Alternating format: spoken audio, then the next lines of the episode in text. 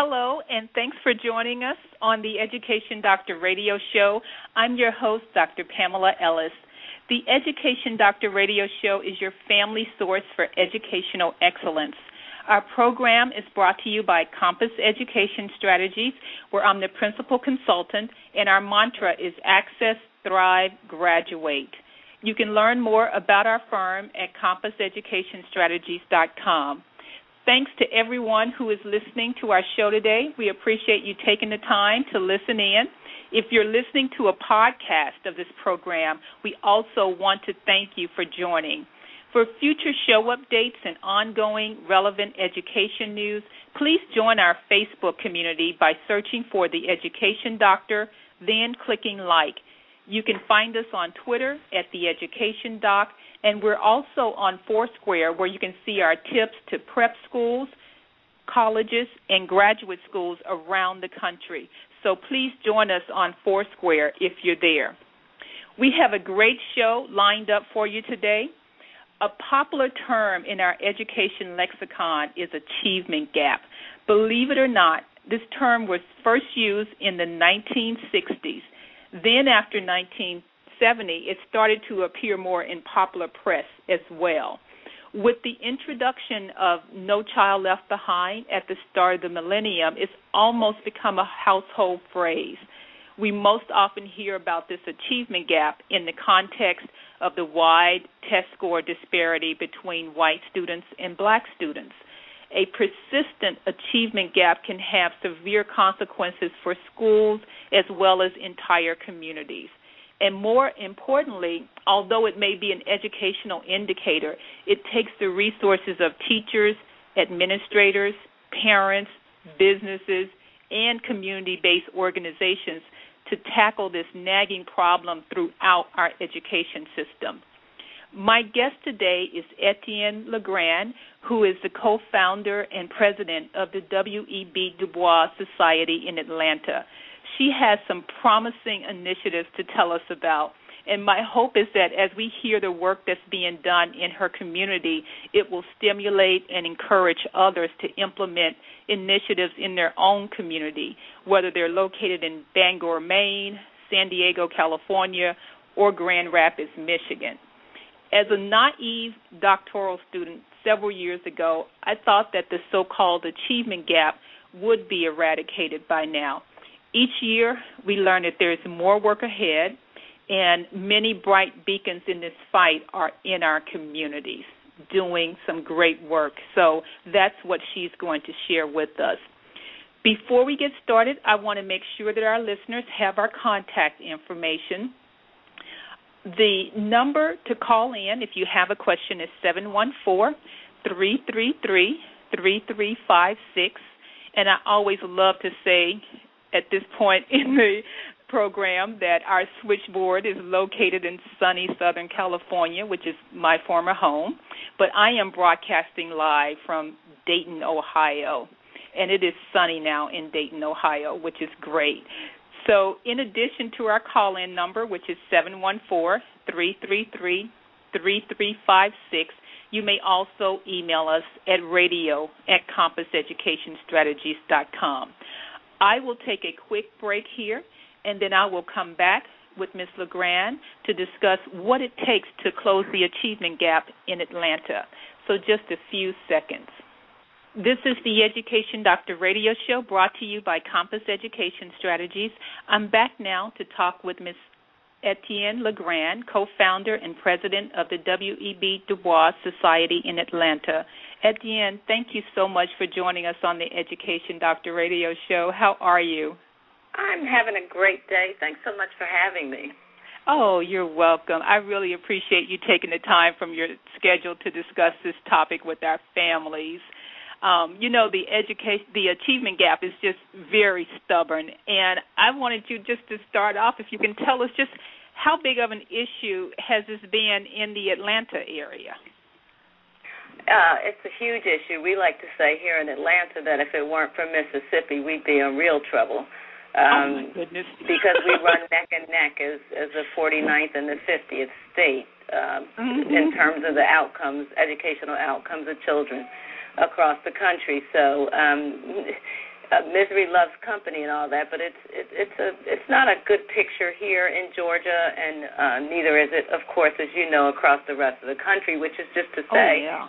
you know, that this achievement gap um, uh, leaves no one out. It, it is not about um, how much you know your economic status or what part of the country you live in. It is, as you said in your opening, a persistent uh, problem that we we've got to solve. Exactly, exactly. Now, tell us about your start with the W.E.B. Du Bois Society. We love that. Yeah, well, thanks for asking that question. It's it's one um, that I enjoy talking about because even as we're talking about um, a problem that has plagued uh, our country and pockets of children and, and children generally because when we think about the competitive level of our, our kids here in the United States, whether they're of color or not, relative to their counterparts in other industrialized uh, and developing nations, you know, you could really get sad. But um, exactly. I'm very hopeful uh, about the problem, you know, and, and the approach and, and solution we're trying to offer uh, through the work here we've begun in Atlanta because we think of it as really hopeful. I mean, it fundamentally begins with the premise that all children can learn, and and mm-hmm. that part of um, making a change here has to do with the expectations that we set and the environment and condition that we set for learning to happen. Um, my husband Hal Logan and I believe in the transformative power of education, like many of us. Um, we're parents of three children like you, uh, mm-hmm. and we're philanthropic supporters of educational causes. Um, and that's sort of our background. I'm not really educators, but creative people who are very concerned about um, where we find ourselves as a nation uh, with basically a persistent recessionary state because we have just not fully engaged the productivity of, of everybody in the country. Uh, so, mm-hmm. like most parents, we've been challenged to keep our children motivated to achieve their full potential uh, and to embrace learning as the key to their success. Uh, and like most parents, we've had an awareness that our public schools weren't providing the best educational opportunities for our kids, and that you know the quality in in educational systems across the country are uneven. Um, mm-hmm.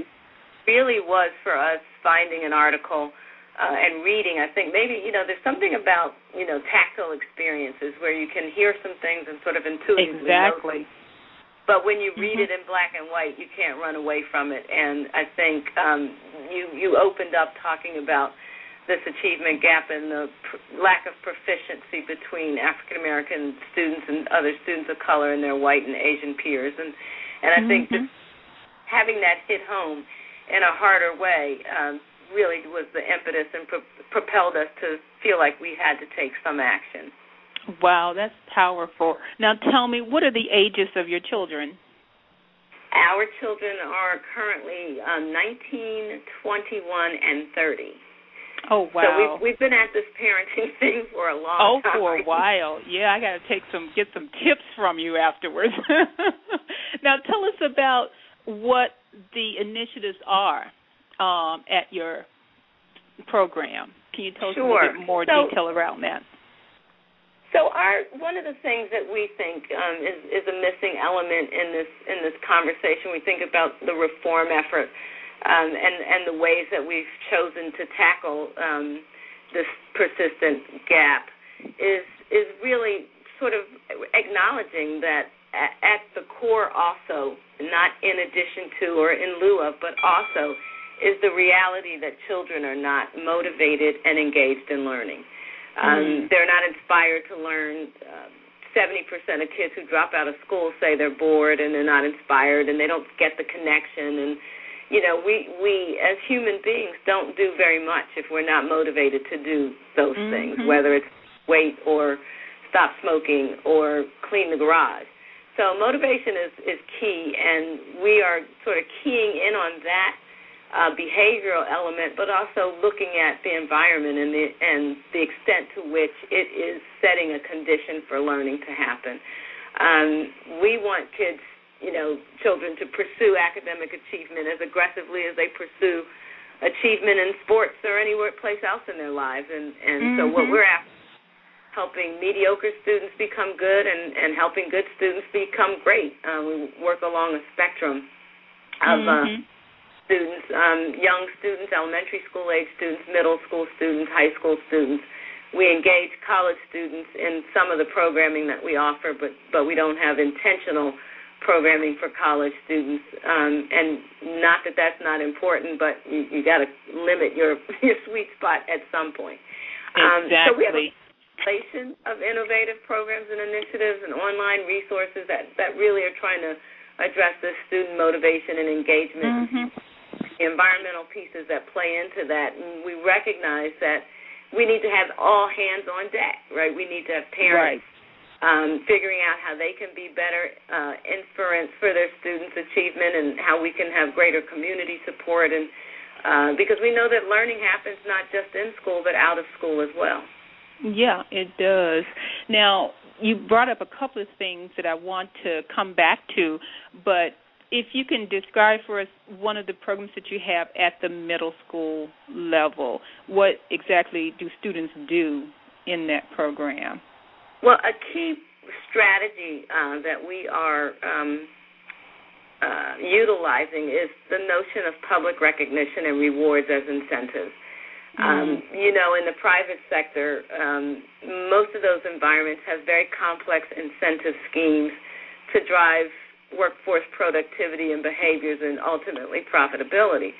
And uh, so our idea is to leverage, you know, what works over there um, in, in an educational environment. We don't do enough to encourage and inspire our kids to to to, to give their best. Um, mm-hmm. Um, and and we think today with you know students needing so much education. I mean, you you used to be able to get away with 12 years of of schooling, and now you you actually need more like 18.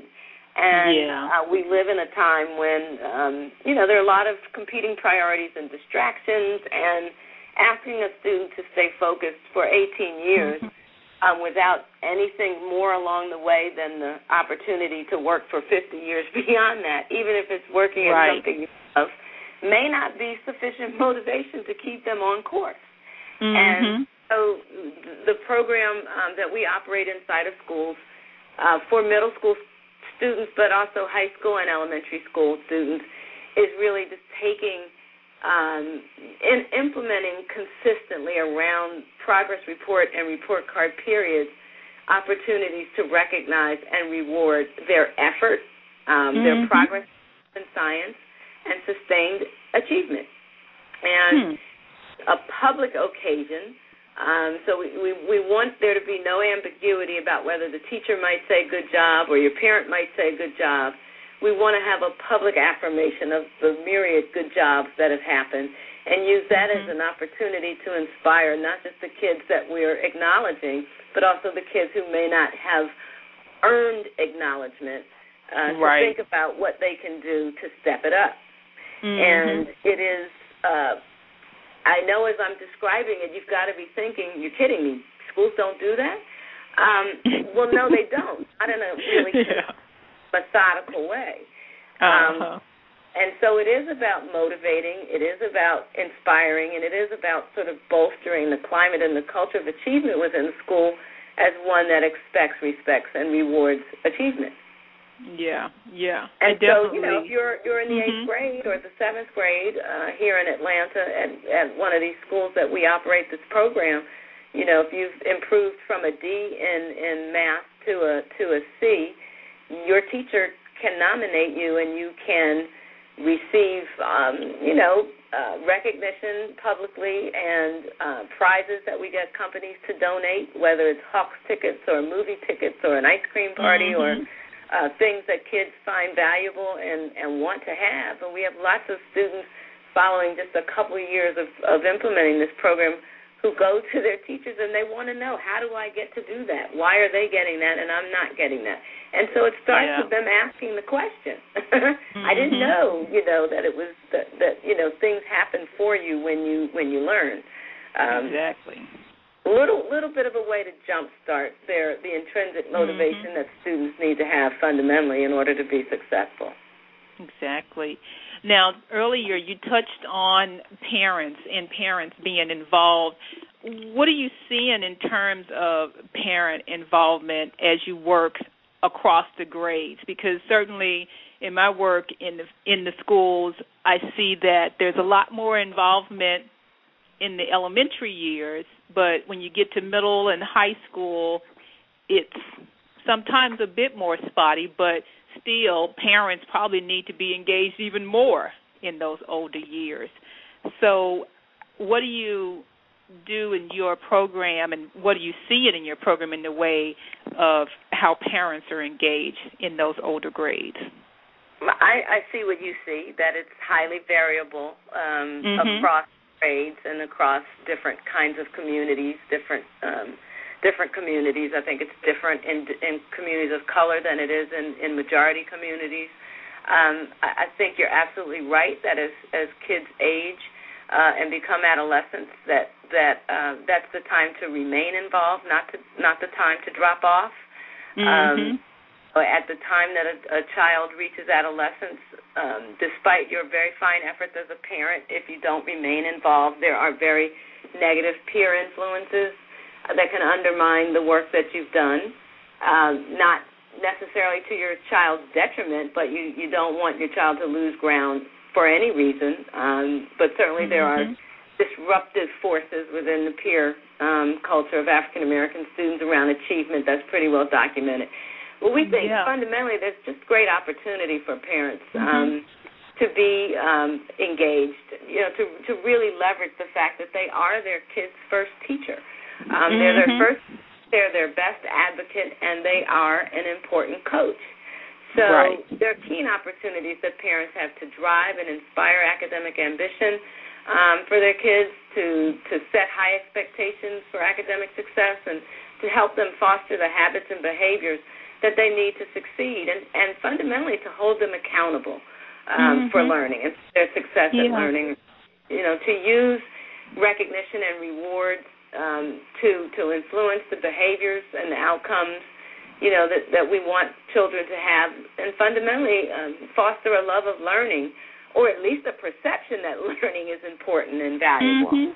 Yeah, you know, Etienne, you talked a lot about um, Georgia and it ranks in terms of the achievement gap here in Ohio, under the previous Governor Strickland, there was an initiative that's called aptly closing the achievement gap, which began with a focus on ninth grade African American males.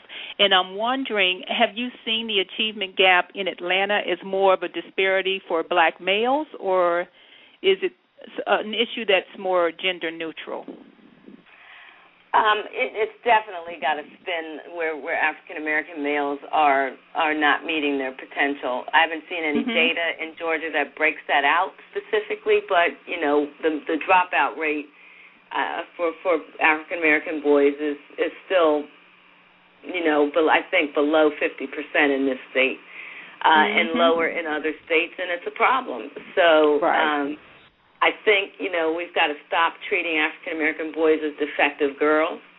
Um, mm-hmm. I have to um, expect that they can learn, and then show them how to learn and hold them accountable for learning. I think we have to use carrots and sticks, and um, and I think you know that if we expect them to learn, that they will meet our expectations. Um, mm-hmm. Because they're eminently capable, irrespective of their background and neighborhood and all of these things that I think too often we allow to be excuses. Um, mm-hmm. And I think you know, a kid, a, a child's job is to to find the line and try to cross it, and our our job as parents and caring adults in their lives is to to push them back below the line and and and help them figure out what they need to do um, and the habits that they need to acquire to be uh, successful people who are prepared to cross the line as as as adults when they get to that point.